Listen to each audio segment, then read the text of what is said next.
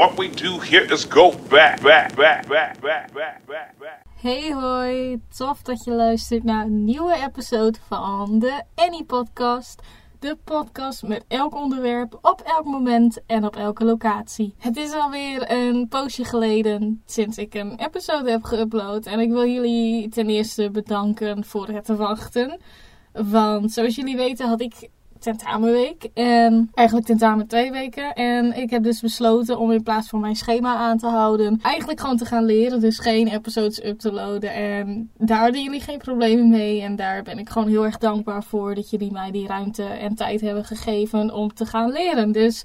Super bedankt daarvoor. Ook is het je waarschijnlijk opgevallen dat ik een andere episode nooit heb gepromoot. Het is namelijk de Star Formule Desk Research. En de reden waarom ik daar eigenlijk geen promotie voor heb gemaakt of niet heb geshout-out of wat dan ook, was omdat het eigenlijk specifiek gericht was op de docenten die mijn podcast en mijn onderzoeksverantwoording dus moeten beoordelen. En ja, weet je, dan kan ik er wel reclame voor gaan maken voor jullie, maar ik weet dat die podcast-episodes niet zo goed worden ontvangen, omdat ze gewoon niet zo interessant zijn. En dat is prima, daar neem ik je ook echt niet kwalijk voor, maar Daarom heb ik het nooit gepromoot. Dus als je hem nog wel wil luisteren, doe je ding. Maar ik weet dat het jullie meestal niet heel erg interesseert. Dus, maar no worries. Dat was dus eventjes mijn bedankspeech. Ja, ik zou zeggen, beter dan de Oscars, beter dan de Grammys. Uh, volgend jaar sta ik daar waarschijnlijk ook wel. nee, grapje. Waar gaan we het vandaag over hebben? Als je misschien nog kan herinneren, heb ik een tijdje terug via Instagram, via zowel mijn persoonlijke @sesventure als mijn podcast, Instagram, AnyPodcast, heb ik gevraagd van... Hey, ik wil het graag doen over het hbo, mijn overgang van mbo naar hbo. Hebben jullie specifieke dingen die jullie willen weten? En ik heb eigenlijk maar één vraag gekregen die ik zelf ook wilde beantwoorden. Maar ik ga hem wel voorlezen, want ja...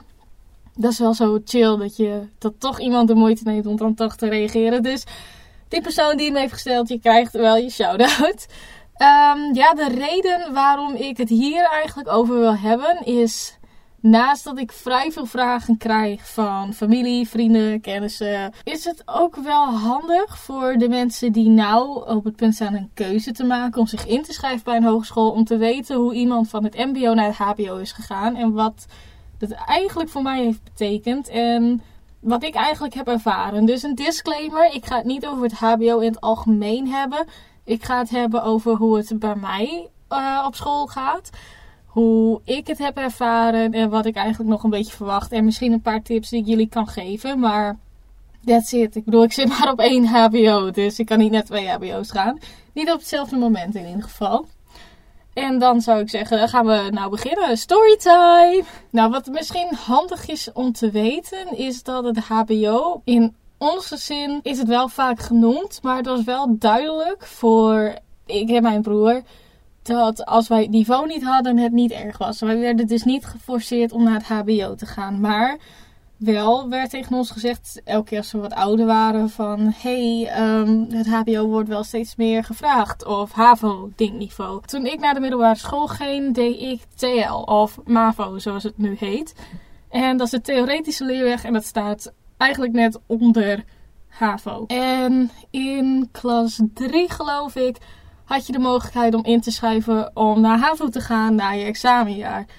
En er werd aan mij gevraagd, wil je dat doen? Want ik leerde wel goed. Ik kan goed leren, laten we het daarop houden. Um, ik heb wel langer de tijd nodig, maar ik kan goed onthouden. Dat is wel handig op HAVO. Maar wat ik dus niet had, was het wiskundig inzicht. Ik ben zo slecht in wiskunde en inzicht in al dat soort dingen. En um, ja, op dat moment wilde ik nog heel graag naar HAVO. Toen heb ik uiteindelijk het besluit genomen in klas 3 om wiskunde te laten vallen. Dat was een mogelijkheid bij ons omdat ik anders echt geen diploma ging halen. Dat mag je ook echt wel weten. Dat was mijn slechtste vak. By far. Dus toen had ik op HAVO eigenlijk nog maar één richting waar ik op kon. En dat was een beetje ja, de kunst- en cultuursector. Ik weet echt niet meer wat het heet. Hoe het nu heet, ook geen idee. Maar het is dus eigenlijk gewoon de richting zonder wiskunde. Je kan alles doen zonder wiskunde. En ja, na mijn examen heb ik toch maar besloten gewoon niet HAVO te doen. Want ik zag het nut er niet in. En omdat ik een hele goede voorlichting had gekregen van het MBO met een opleiding die ik zo graag wilde doen. Want het, ja, paste gewoon bij mij. Toen heb ik gewoon besloten geen HAVO meer te doen. En toen ben ik naar het MBO gegaan. Ik heb media vormgeving niveau 4 gedaan. Dus dat staat ook gelijk, of dat moet gelijk staan aan MAVO. En dat moet je de mogelijkheid geven, ben je geslaagd om naar het HBO te gaan. Dus ik heb een creatieve opleiding gedaan. En bij ons stond nooit leren centraal. Ik had dan ook geen leervakken. Ik had wel toetsen, maar die toetsen waren gericht op creatieve vakken. Dus Photoshop, InDesign, Illustrator, je noemt het maar op. Daar kreeg je allemaal van die kleine toetsjes van en dat waren cijfers. Dus ik heb eigenlijk drie jaar niet geleerd. En voordat ik naar het HBO ging, heb ik wel goed georiënteerd. Want een HBO-studie is gewoon duur, laten we eerlijk zijn. Op het MBO kreeg je nog studiefinanciering als je jong bent, als je niet een bepaalde leeftijd hebt bereikt. En op het HBO kreeg je dat gewoon niet meer. Niet meer de basisbeurs in ieder geval. Dat was geen gift. En op het MBO is het zo: het is een gift. Je bent geslaagd, je hoeft het niet terug te betalen. En dat heb je natuurlijk niet op het HBO. Dus het is wel een keuze waar je achter moet staan. Dus ik heb meerdere open dagen bezocht. Ik ben bij Hans Hogeschool geweest voor CMD. Waarvan ik eigenlijk al wist dat is een studie die ik niet heel graag wil doen. Maar het is wel goed om je te gaan oriënteren.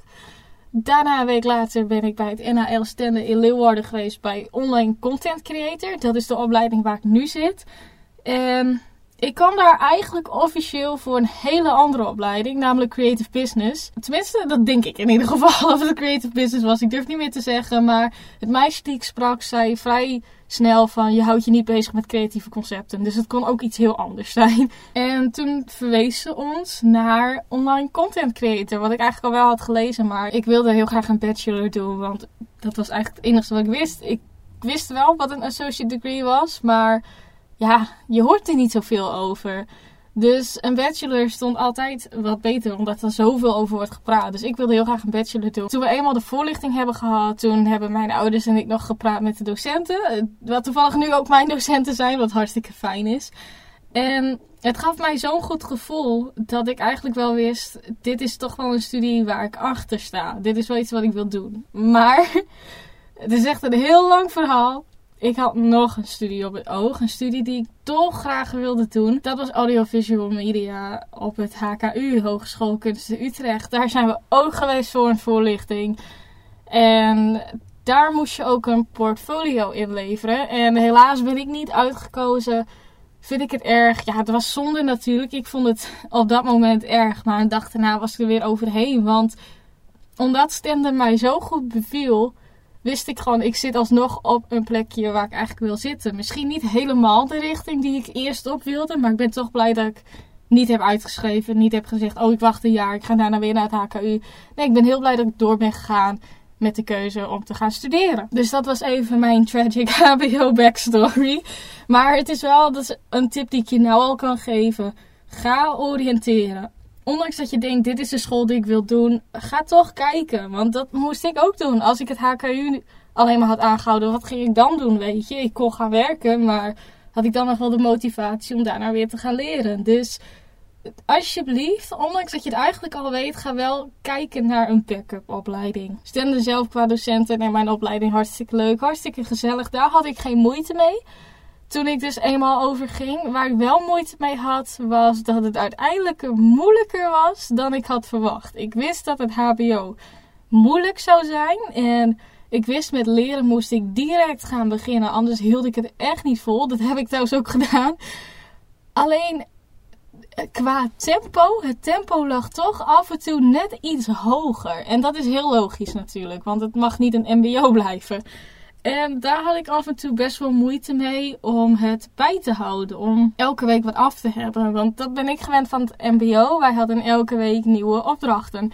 En bij het HBO heb je ook wel nieuwe opdrachten. Alleen dat vormt samen één grote eindopdracht. En dat had je dus niet op het MBO. Dus dat was wel even wennen. Het plannen was even wennen weer. Want ja, op het MBO zat je gewoon eigenlijk bij ons in ieder geval de hele tijd in één lokaal. Je kon non-stop aan projecten werken. En dat was nu niet weer zo. Nu was het meer de MAVO-kant op. Je had een uur les of twee uur of drie uur. En dan ga je weer naar een volgend lokaal. En bij sommige lessen kun je wel werken aan projecten. Als wij bijvoorbeeld fotografie hadden, dan kon je in de studio, je kon op pad, je kon noem maar op. Als je wist wat de opdracht was. Dus die uren kon je nuttig spenderen. Maar als je bijvoorbeeld leervakken had, dan moest je gewoon zitten. Je had een college, je ging luisteren en dan was het weer afgelopen. En huiswerk moet je natuurlijk in huis maken. Dus dat was af en toe nog wel een beetje wennen. Nu ben ik er inmiddels aan gewend. Maar dat is ook wel een tip voor als je van een creatieve MBO naar een creatieve HBO gaat. Het is anders. Je moet wel echt wennen dat je niet non-stop in één lokaal zit. Het is echt eigenlijk wel weer middelbare school niveau qua tijd in het ene. Laten we het daarop houden. Dat was voor mij eigenlijk best wel heel erg wennen. En heb ik daar echt heel veel problemen mee gehad? Nee. Want ik was natuurlijk gewend van MAVO, je moest er even weer inkomen. Maar dat is wel even een kleine shock van, oh, is nog wel veel eigenlijk. Nou, daarnaast is iedereen natuurlijk wat ouder. Het is niet meer. Uh, ik, het kan wel hoor dat je met je 17e klas zit. Dat hebben wij ook gehad. Mensen die dus van HAVO rechtstreeks naar het HBO gaan. Maar het zijn in ons geval meestal MBO. Mensen die dus komen. Dat was wel fijn, moet ik zeggen. Want iedereen zat op dat moment op één niveau. Het is heel moeilijk uit te leggen, maar met de havisten merkte je af en toe, die weten nog niet precies hoe ze in groepjes moeten werken. En wij als MBO'ers moesten eraan wennen dat we niet gelijk aan de slag gingen, maar eerst gingen nadenken over een concept of product of wat dan ook. En dat merkte je wel. En daarom is het fijn als je een vrij grote MBO-klas hebt, als je zelf van het MBO komt. Want iedereen zit op één lijn. En samen werk je er naartoe om het HBO te leren, om de HBO-houding aan te leren. Uh, dat was wel fijn, moet ik zeggen. Dat heb ik nou ook al drie keer gezegd, maar het was dus fijn, zoals je kan horen.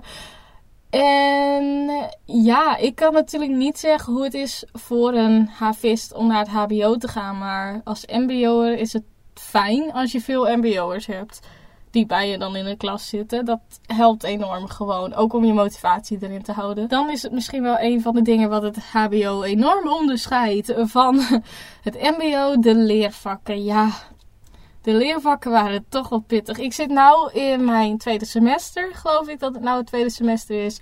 Periode 3 heet dat gewoon voor ons. Wij hebben vier periodes in een jaar. Dus ik heb nou twee tentamens gehad, twee tentamenweken. En mijn eerste leertoets, zoals ik dat zelf noem, dat was communicatietheorie. Die heb ik in één keer gehaald, want dat was een vak wat mij ook best wel lag. En deze periode heb ik marketingcommunicatie gehad. Nou, en ik zou je zeggen, ik heb nog nooit zoveel gejankt als bij dat vak. Ja, ik ben heel eerlijk hierin. Ik vond het een vreselijk vak. Ik weet ook niet of ik het heb gehaald. Dat hoor ik nog. Dat is nog niet bekend als deze podcast natuurlijk naar buiten gaat. Maar um, ik had er wel een goed gevoel over. Ik, ik heb hard voor gewerkt. Ik heb me goed ingezet. De docent was ook heel aardig, daar niet van. Het vak zelf was gewoon oer en oer saai. En dat ga je echt wel hebben op het HBO. Er zitten gewoon vakken tussen waar je totaal niks mee hebt. En dan heb je natuurlijk het geluk dat het maar voor één periode is. In ieder geval bij ons. Ik durf het niet te zeggen voor andere opleidingen, maar ik gok wel dat het zo werkt. En dan kun je een volgende periode met een heel ander vak bezighouden. Nou, dat scheelt enorm, want ik kan ook echt niet wachten als ik gewoon een voldoende heb, dat ik het vak af kan sluiten en er nooit weer aan kan denken. Dat was echt wel een vak. Ja, nee, dat, dat, bracht mij, dat bracht mij geen geluk mee. Ik heb er ook enorm om lopen stressen. Dus dan, ja, weet je, dit is echt een persoonlijke ervaring waar ik het nou over ga hebben. En waar ik het eigenlijk al over heb. En ja, dat zijn gewoon die vakken die liggen mij totaal niet. En dat zuigt gewoon. Dat is niet leuk, maar het hoort er gewoon bij. Het hoort ook bij anderen. Het hoort ook bij de MBO en zo. Dus daar niet van. Maar je merkt gewoon op de HBO. Je kijkt, naar je kijkt gewoon naar uit naar de volgende periode. Als je echt een heel slecht leervak hebt. Of als je een vak hebt waar je totaal niks mee hebt. Dus dat gaf mij wel zekerheid met het HBO. Want uh, bij ons is het ook zo. Je kan precies zien welke vakken je wanneer je krijgt. Dus ik weet bijvoorbeeld dat ik nu als deze podcast uitkomt, is het nieuwe periode begonnen. Dan weet ik, oh, mijn leervak is nou psychologie. Dat is iets waar ik wel weer zin in heb. En we gaan grafisch vormgeven doen. Weet je, voor ons geeft dat zekerheid om te zien wat moet ik doen, welke boeken moet ik mee, uh, wat wordt er van mij verwacht. Dat vind ik wel fijn. Dat had ik niet op het MBO. Die begon een nieuwe periode en succes ermee. Je kreeg dan wel te horen wat je ging doen. En nu kun je al een beetje vooruit kijken van wat gaan we doen wat heb ik nodig? Is dit iets waar ik heel veel moeite voor moet doen? Ja, in het algemeen een tip voor de HBO. Hou het gewoon bij. Stel het niet uit tot het einde. Oh, misschien nog een tip voor het HBO. Algemeen groepsopdrachten. Alsjeblieft, doe het niet weer. Het is, dat zijn nou net de momenten waarin iedereen gestrest is. Het maakt niet uit welk groepje je vraagt, er is altijd wel wat mis. ja, weet je, ik snap ook wel weer, je moet kunnen samenwerken. En op het MBO, tenminste bij ons, hadden wij vooral veel groepsopdrachten. Alleen je zit drie jaar in dezelfde klas. Dat was voor mij het geval. Je had drie jaar dezelfde mensen. Drie jaar de mensen die je kon. Drie jaar dezelfde groepjes. Je hoeft er niet per se te wisselen. Hoeft ook niet trouwens op het HBO. Ligt aan de opdracht en de docent. mijn klas op het MBO was gewoon één klas, weet je. Dus iedereen kon goed met elkaar. Het maakte niet uit wat voor groep je had. En ik merk nou, dit is nou mijn tweede groepsopdracht die ik heb gedaan. Er is altijd wel wat. ja, dat is niet, daarmee ga ik niet zeggen dat het aan de anderen ligt. Want het ligt ook vaak gewoon aan jezelf natuurlijk. Dikke zelfreflectie hier ook. Maar je merkt gewoon, je bent zo verschillend. Je komt van zulke verschillende opleidingen. Je bent zo gewend om het anders te doen. En dan moet je samenwerken. En dat is nog wel eens frustrerend. Want je hebt mensen die natuurlijk niks doen. Mensen die alles doen. Mensen die de opdracht die naar zichzelf trekken. Mensen die hun werk helemaal niet zo goed doen. En dat zorgt voor best wel wat stress. Bij iedereen gewoon. Dus misschien tip voor het HBO. Alsjeblieft stop ermee. Mijn frustratie komt naar boven. En ik weet zeker, de eerste periode, onze leraren kregen heel veel klachten over de groepjes. Punt uit. En je doet het natuurlijk expres, let's be honest. Want op ja, in het werkveld ga je ook met mensen werken die je totaal niet leuk vindt. Dat snap ik heel goed. Want ik heb ook vaak genoeg in het werkveld gewerkt met mensen die ik totaal niet mocht. Maar dat frustreerde mij minder of zo. Dit frustreert mij meer. Maar dat komt denk ik meer omdat het hangt nu af van studiepunten. En als je aan het werk bent, weet je, je krijgt toch betaald. Je krijgt uiteindelijk toch waarvoor je werkt. Laten we eerlijk zijn. En op het HBO is het gewoon zo. Je moet die studiepunten halen. Punt uit. Heeft een van je groepje het helemaal verpest. Jammer, dan hele groepje hangt er vanaf. En dat frustreert mij denk ik het meeste. Dat er gewoon mensen zijn die het helemaal niks boeit. En dat is ieder voor zich. Punt uit.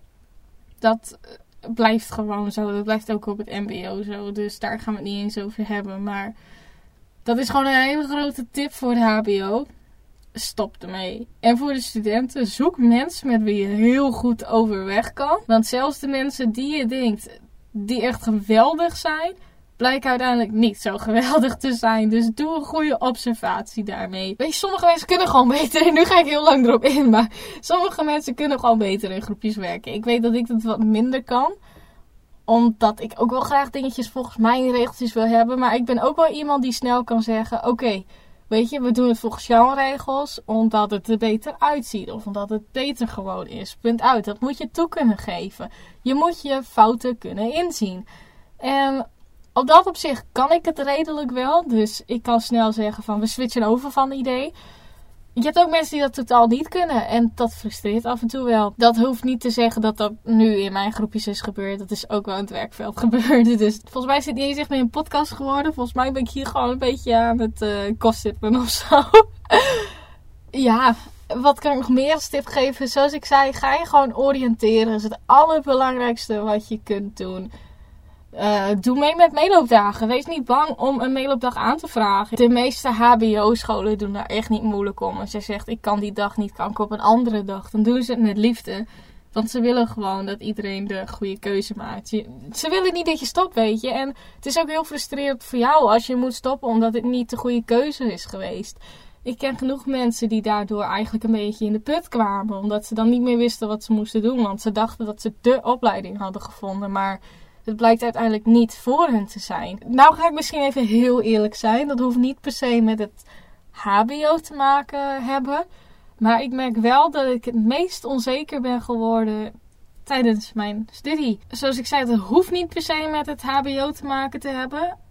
Het kan ook aan mezelf liggen, maar ik denk dat jullie ook wel hebben gemerkt dat de podcast gewoon wat minder werd. Dit had gewoon mee te maken dat ik voor mezelf niet meer mezelf was. Ik was tijdens de podcast-episodes was ik iemand die heel graag haar best wil doen en die dat heel graag wil laten zien. En dat is prima, maar het was niet meer ik. Het was niet meer mijn formule, het was niet meer Merel. En ik merk, dat is wel echt het hele grote verschil geweest tussen MBO en HBO voor mij persoonlijk. Ik stond veel sneller op het punt om te stoppen met de opleiding dan door te gaan. En dat had niet met mijn verwachtingen te maken, maar misschien meer dat ik moeite had met in het ritme komen. Het was gewoon vrij zwaar voor mij af en toe om dingen te doen. En ik was zo onzeker over mijn leervakken, en dat ben ik nog steeds, dat ik het niet haal. Want ik weet creatieve vakken, in die zin kom ik er wel. Ik heb een creatieve opleiding hiervoor gedaan, ik weet een beetje de basis. Dus daar kom je wel mee weg. In, op de basis dan, hè? niet heel erg inhoudelijk. Maar dat heeft mij zo onzeker gemaakt dat ik in periode 1 ook gewoon op punt stond om te stoppen. Ik denk dat wel meer mensen dit hebben op de HBO, omdat je er gewoon heel erg aan moet wennen. Maar laat dat, niet, laat dat je niet stoppen. Als je weet, ik wil een HBO-diploma hebben, laat dat je niet stoppen. Gewoon doorgaan. Klinkt heel hard, maar gewoon doorgaan. Want nu ik wat verder ben, merk ik van oké, ik ben meer in het ritme gekomen. Ik weet beter wat ik nou moet doen als ik gefrustreerd ben. Tuurlijk, er zijn momenten dat je er echt totaal niet meer ziet zitten. Maar dat heb je met alles. Dat heb je op MAVO, HAVO, MBO, HBO, VWO, noem het maar op. Je hebt momenten dat je het gewoon niet meer ziet zitten, maar dat is niet een moment om te stoppen. Af en toe moet je ook gewoon een zelfreflectie doen. En dat doe ik nu steeds vaker, want dan kom ik erachter van... Hey, ik had dit anders kunnen doen. Ik had dit anders moeten doen. Ik had misschien eerder moeten beginnen aan het project. Of ik had, als het om een groepsproject gaat, duidelijker moeten aangeven wat ik bedoelde. En dan kom je erachter wat dus fout ging. En dan weet je, volgende periode gaat het beter. En dat gaat ook.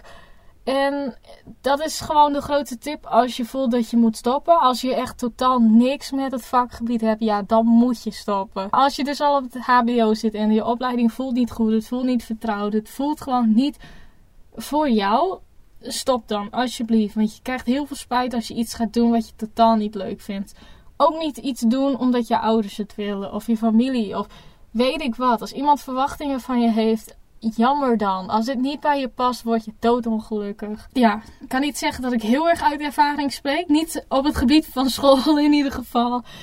Maar ik kan wel spreken uit bijvoorbeeld een cursus die ik heb gedaan. Waar ik uiteindelijk totaal niet blij mee was. En waar ik me totaal niet goed bij voelde op het einde. En ook wel kleinere dingen. Het zijn niet grote dingen waar ik me dat bij heb gerealiseerd. Maar toen ben ik ook doorgegaan. Omdat ik eigenlijk iets had van ja, nou, mijn ouders vinden dit. Of oh, mijn paas vindt het zo. Of school heeft een bepaalde verwachting van mij. Om maar iets te noemen. En ja, je wordt er heel moe van. En dat moet je niet doen. Alsjeblieft, doe dat niet. Dat is een van de gevaarlijkste dingen die je kan doen moet ik zeggen. Ik heb echt een heel verhaal geluld, merk ik. En ik heb nooit de vraag beantwoord die geantwoord moest worden. Dus ik ga hem even voorlezen. Want ik, eigenlijk heb ik hem al beantwoord. Maar persoonlijk. Manon Media vroeg via Instagram op Venture. Wat is de grootste verandering van het MBO naar het HBO? En zoals ik al zei, het werktempo voor mij. En dat ik weer moest leren. Dat is het grootste verschil geweest. Voor mij in ieder geval. En ik denk voor veel MBO'ers die naar het HBO gaan, dat dat het grootste verschil zou zijn. Dit is een beetje de podcast. Geweldig, I know. Het is minder rommelig dan Hesben Hotel, dat wel. Maar omdat het een mening blijft, kun je natuurlijk niet op de feiten gaan. Misschien helpt dit jullie met een keuze maken om wel of niet naar het HBO te gaan. Of je voor te bereiden op het HBO. Maar ik kan ook best wel begrijpen dat je iets hebt van dit heeft mij totaal niet geholpen. Daarom noemen we het ook storytime. Nee, grapje. Ik hoop wel dat je nou wat meer inzicht hebt gekregen. Of in ieder geval weet wat mijn ervaring was. Misschien kun je er wel mee, misschien kun je er niks mee. Uh, doe ermee wat je wil. Blijf vooral luisteren. En ik vind het gewoon belangrijk met dit soort dingen dat ik gewoon eerlijk ben en open. Want dat is het beste wat je kan doen als host van zulke dingen. En als het om zoiets persoonlijks gaat. Daarnaast, misschien een kleine announcement. Um, de podcast gaat niet weg. De podcast gaat niet veranderen in die zin. Maar ik heb besloten, omdat ik, zoals ik zei al eerder, dus van je moet niet dingen doen die je niet meer leuk vindt. En omdat ik dus al zei van het voelde niet meer als mij. Ik ga nou een beetje egoïstisch doen.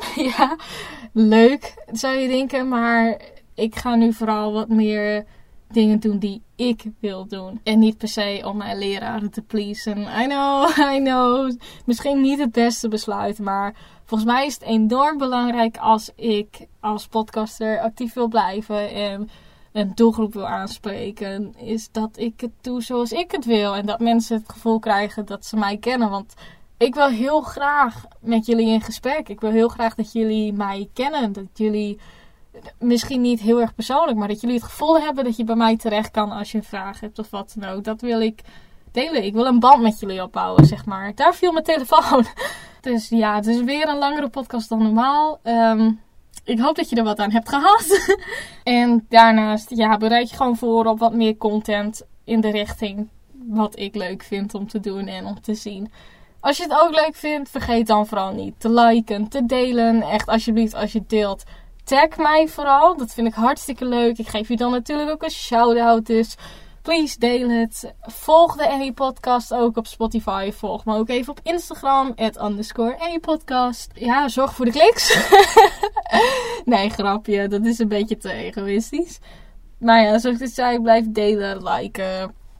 Vooral blijven luisteren. En als je tips hebt, wees niet bang om in de DM's te zeggen wat veel beter kon en wat slechter kon. Dat vind ik totaal niet erg om te horen. Ik ben juist blij als mensen de tijd nemen om feedback aan mij te geven. Dus bedankt voor het luisteren en tot volgende keer.